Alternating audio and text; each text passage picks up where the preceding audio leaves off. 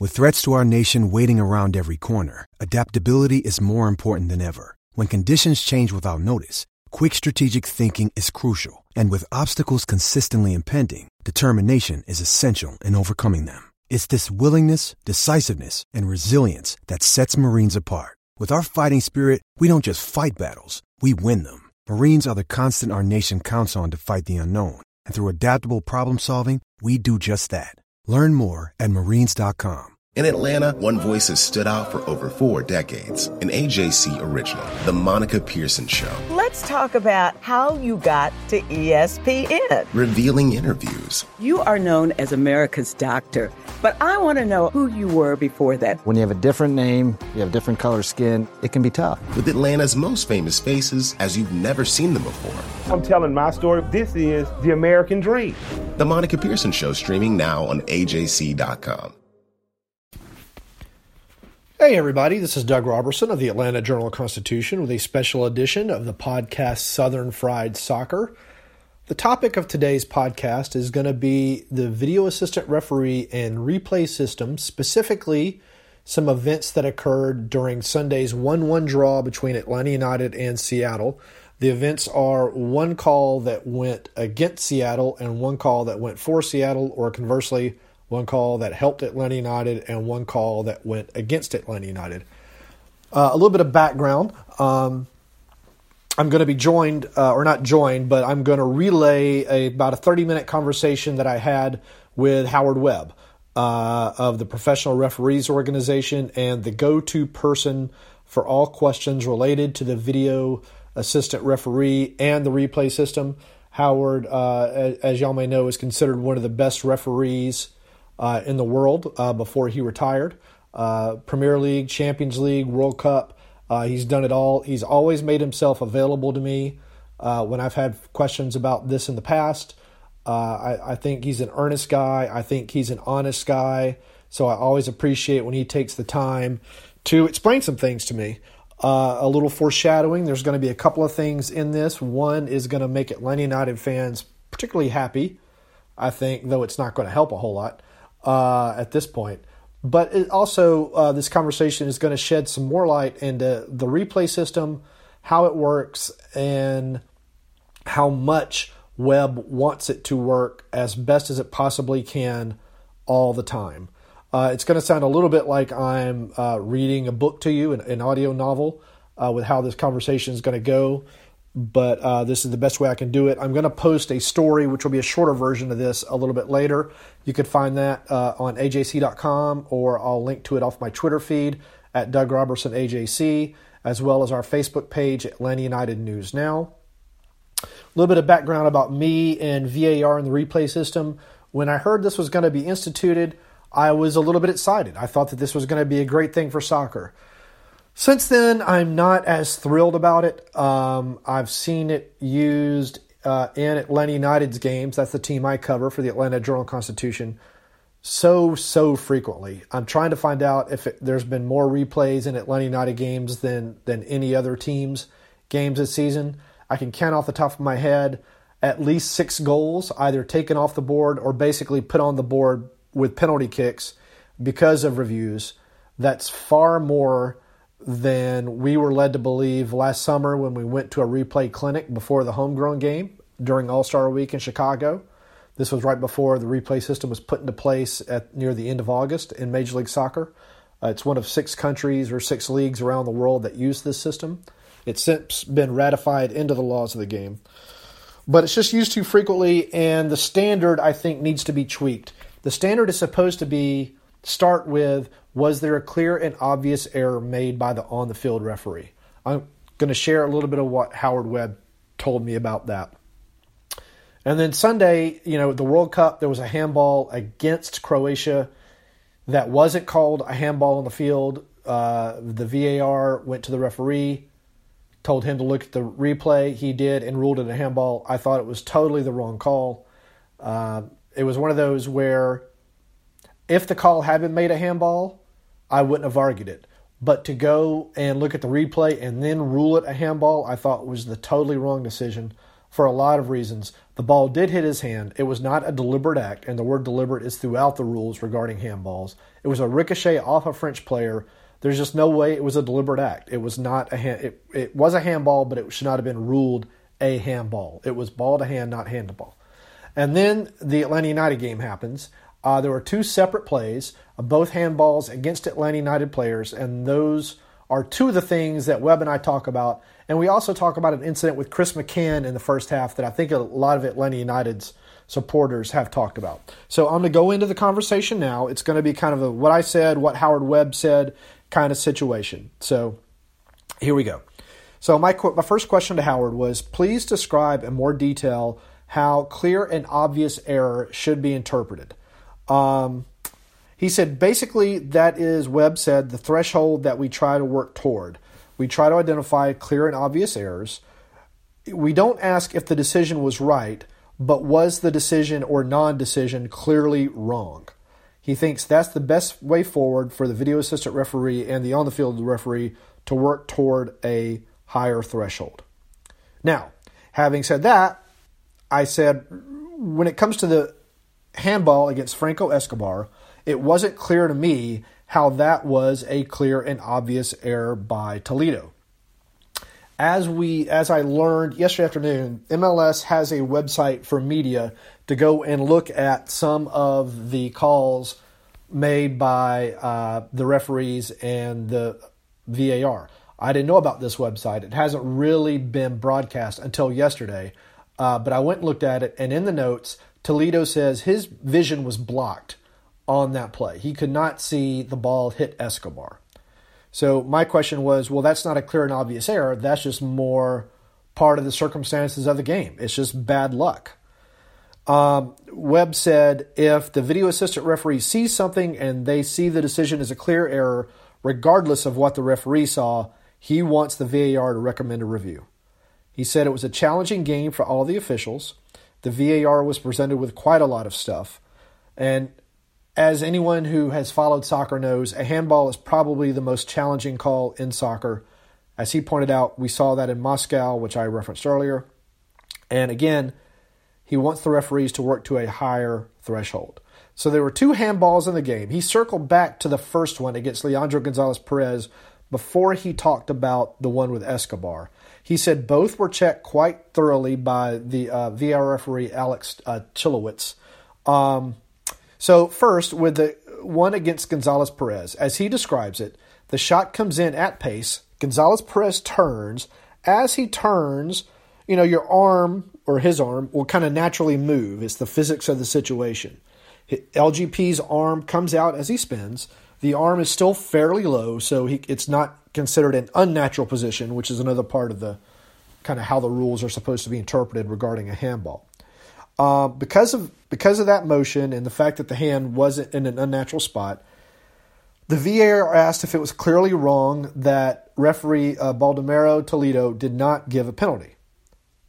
Now, Toledo did the right thing, Webb said. He agreed with that outcome. Now, he said, Webb said, the significant difference between the Gonzalez Perez and Escobar situations is number one, with Escobar, the shot comes in from a further distance and his arm is already close to his head. I think he's referring to his left arm. Uh, when the ball strikes the arm, it strikes it in a high position. The VAR considered the arm to be in an unnatural position, uh, whereas LGP's arm moved in a natural position in the motion. He described it as a pretty standard football play. I said it looked like the ball came off his face, off of Escobar's face first before it hit his hand. Webb said, Did it come off the guy's face first? I suspect it did, but it's not totally conclusive. We're going to get back to that in a second. He said it's a credible decision to say it's a penalty. He goes on to say, I think there's an angle that shows to Toledo, and it looks 100% a handball. The ball comes in and strikes the arm in that position. He said that he is really okay with both outcomes in the subjective world of calling handballs. There were, they were two difficult situations. The first one was close. He thinks the criticism would have been greater had the VAR not intervened in either situation. I understand that point. However, having looked at what uh, the VAR saw, it, it's pretty clear to me that the ball hit Escobar's face first and then hit his hand.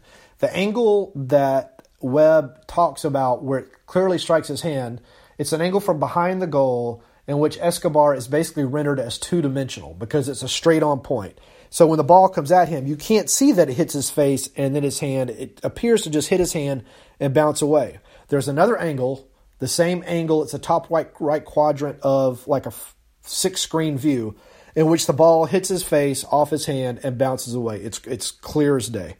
Um, if you're watching an NFL game and we're trying to rule catch no catch, it would be a ball hit the ground then was caught kind of a thing. Um, and also Escobar was jumping and spinning just like LGP. His arm was down to the right. That's how Escobar runs. He kind of has a goofy motion when he runs. I don't know if referees are supposed to be able to judge and remember the running styles of every player.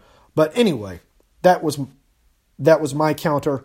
Webb said he accepts the point about the camera angle, but he still believes that the VAR in Toledo made the right call. Okay.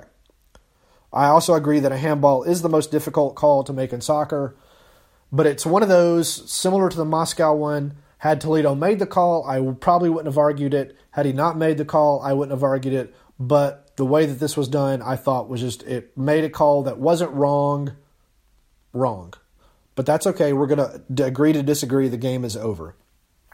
The issue I had, in particular, with this particular review, and one that was raised by some of the guys in the press box and some of you on social media, is after the ball goes out of bounds and no call is made, Seattle's Nicholas Lodeiro appeared to basically refuse to take the corner kick until Toledo talked to the VAR. He messed with his socks, he messed with his shoes uh, the guys in the press box, we couldn't figure out what was going on because Lodeiro was not only nowhere near the corner, he simply wouldn't walk over there. At first, I thought there must have been someone kind of behind the corner of the stadium for the run up to the ball, and I just couldn't see them because it was taking so long. Um, it looked to me like you can see Toledo telling Lodeiro, giving him the waving motion to go over there and take the corner, much like a referee will do with a goalkeeper at the end of the game to speed things up.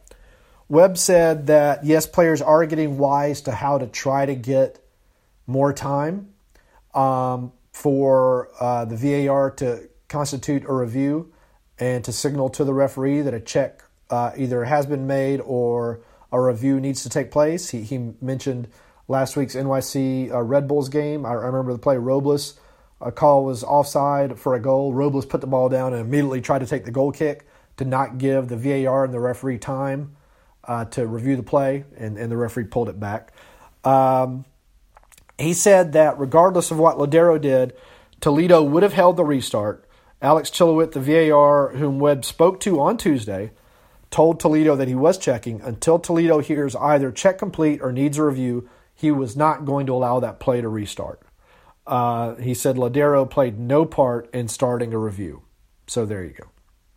Now, back to me again another point I wanted to, to raise with him. Um,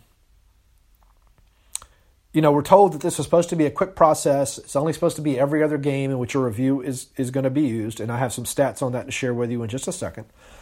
Uh, you know, Jeff Larentowicz and Michael Parkhurst said that that uh, Toledo was talking to the VAR throughout the first half. As Larentowicz said, he was on the phone a lot, man. He was on the phone a lot. I can recall, as I said before, at least six goals, I think, that have either been taken off or put on the board because of review just at Mercedes Benz this season, which seems like an, an abnormal amount for one team. I want to share some stats with you real quick before I share Webb's response. In 207 matches this season, there have been 1,454 checks, just 67 reviews, seven checks per match, 0.32 average reviews per match. Um, 26 of the reviews have been for red cards, 22 for goals, 19 for penalty kicks. Um, that's the reviews. The total checks 492 for red cards, 693 goals, 279 for penalty kicks. So there's a few stats. As Webb points out, 67 checks so far. The ratio is still one out of every three games. He points out that that's consistent with the Bundesliga in Germany, which also is using VAR. He says it, it does seem at some places it happens more, and Atlanta does seem to have its fair share of views. Whether that's a reflection of the way the game is played in Atlanta, he's not sure. You have to compare stats, and some of these stats I don't think are available. How much time the ball spends in the penalty area. He points out that Atlanta United does play a fast brand of football, so maybe there are more oppor- more opportunities for penalty situations. He said maybe there are more offsides because of the way defensive lines are set up, and we're seeing that against Atlanta United. Um, so those are all areas in which a video review can get involved, and I thought they were also fair points to make. Um, now, here's the most important one, in my opinion: the Chris McCann situation that has been shared throughout Twitter. Um, it, it's a clear situation in the first half. It's a corner kick for Atlanta United. It happened just after a play in which Josef Martinez and Chad Marshall got into it. Martinez squared up to Marshall. Some people thought that he gave Marshall a headbutt. I couldn't tell if it was a headbutt or if it was simply his hair kind of flopping around in Marshall's face, um, but I could understand either viewpoint on that. Uh, but anyway, after the game, Martino is referencing this situation with Chris McCann indirectly by saying he thought the handball call was right against Escobar. He said what worries him is the things that are being looked at or reviewed and then not being called or recommended for review.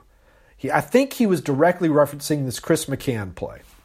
Um, it was on the broadcast feed, so it was available for use by the VAR, and I'm going to explain a little bit more about that. And this is Webb's response, and I thought this was very professional of him and I'm going to read you exactly what he said. He said, I totally agree with you. It should have been a penalty. You'd have no confidence in me if I said otherwise. It's clearly an offense by Kim. It should have been a penalty. Boldo should have called it. In the penalty area, sometimes things are missed, and we have VAR to look for these things. It's disappointing that these things weren't picked up. Webb spoke with Alex today and asked him about the situation. And here's what happened. And this is something that is a little it's interesting and MLS is looking to try to or the PRO and MLS are going to work potentially to try to fix this. So, the corner came in in lifetime the video assistant referee is watching the game camera. That's not the TV feed camera, that's the actual game camera. That's what's giving the VAR the window into the world as Webb called it. So when you look at that camera, it's not clear that much happened. The players are together. Kim turns his back, and you don't see what happened with the arm across McCann's neck. So the ball pings around a little bit. Then McCann gets up and kind of has a reaction as to what in the world, why didn't you call that? The ball goes out of bounds. The VAR begins checking the play. The cameras they look at, there's a the big monitor, which is the game monitor, which is kind of a sideline view monitor. For those who play FIFA, it kind of looks like that. Um, and then below that is a four camera split with different angles. The VAR looked at th- those four angles. Again, nothing looked, you know, too different than what you see on a lot of free kicks or corner kicks uh, around the penalty box. Unfortunately, the long camera angle, which would be the camera behind Guzan's goal coming down the field, is the one that clearly exposes that it's a penalty. That angle wasn't among the four that Alex looked at. And because he didn't suspect that there was anything abnormal that happened, he didn't call up that angle. There are about 12 cameras at Mercedes Benz, so there's 12 feeds that he can look at. If after he looks at five angles and he doesn't suspect that there's anything wrong, he really has no reason to go to any other angles. So he didn't get a sense that he had missed anything. Again, Webb says that they work to a, th- a higher threshold. Um, and so he empathizes a bit that Alex didn't catch it. And then he points out, and correctly, if you go through all 12 angles on every corner, imagine how long that's going to take and how it's going to slow the game down. So, a potential solution, he said, the one he's going to consider and talk to some people about, is trying to incorporate that program feed, um, which is the one, the long feed, um, into the four way split or into another monitor or something that they can use more often. um, or to assign someone to actually look at that specific program feed. The problem, of course, with the program feed is that it's being controlled by the producer and the match director. Sometimes the replays aren't shown for a while, or they're shown after a restart, and at that point it's too late. On this one, the replay was shown just before the ball was put back into play, but the VAR is looking at the four-way split, which is below the screen and the the long game feed, which is being played higher up the bank of monitors. So Webb said that Alex regrets missing it. Webb said he asked Alex, Had you seen it, what would you have done? He said, I would have sent it down for review. That would have been the right outcome. He said, I mean, when you look at the play, you think, oh my goodness, that's crazy. How is that not subject to review? And it's because the program feed wasn't the one he was looking at. He was looking at the four way split. He didn't suspect that there was anything out of sorts. So that's what happened. Webb described it as an understandable human error, and they want to get things right. Now, a question Jason Longshore asked me to ask uh, Webb yesterday was if there's any discussion of going to a centralized VAR headquarter with a dedicated pool of officials instead of kind of the grab bag kind of approach that's being done now with officials and with VAR at every stadium. Webb said that, you know, there's still only one of six countries that use VAR and replay in every game. When they began using it last August, it had not been ratified into the laws of the game. MLS felt it was probably prudent to not invest in a centralized solution until it was ratified into the laws of the game, and then they would look at it again. He said it, he knows that it's something that has been looked at as a possibility. It might be the way forward, something the league will continue to look at. The point of that is if you have a dedicated pool of officials and you're in a neutral spot, it would be more efficient. You could have more people looking at the feeds, and the percentage of accuracy should increase.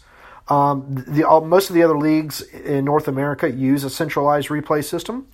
Um, that's something that MLS could also do. And this is the last point, and I wanted to give Webb this time because he did take so much time to talk to me yesterday. Um, Webb said he he doesn't want to be seen as if PRO is sitting in, in an ivory tower he said they work tireless, tirelessly to continue to improve and be the best they can be. They massively care that they get things right. When Webb said when he sees things that don't go well, it bothers him. He wants to have a positive impact on the game. He said, We rectify mistakes pretty much every week. While we aren't perfect, we are striving to be the best we can be. We are looking to continually improve. We have a positive impact most of the time, and when we don't get it right, and like this one with a camera, we look to learn from the experience. So there you go. Uh, that wraps up another edition of Southern Fried Soccer. I hope that you'll rate uh, the podcast on uh, iTunes or Stitcher. That helps me. I hope you'll follow me, Doug Roberson, on Twitter at Doug Roberson AJC. I hope you'll follow me on Facebook at Atlanta United News Now. I hope you'll consider subscribing to the Atlanta Journal Constitution. Um, but as always, you can find all of the content on ajc.com. And this wraps up another edition of Southern Fried Soccer on Wednesday, July 18th. The AJC's trusted veteran political voices, Greg Bluestein, Patricia Murphy, Tia Mitchell, and Bill Nigut, are the essential source for Georgia politics. The Atlanta Journal Constitution's Politically Georgia. Sign up for the newsletter, download the podcast, subscribe to the AJC.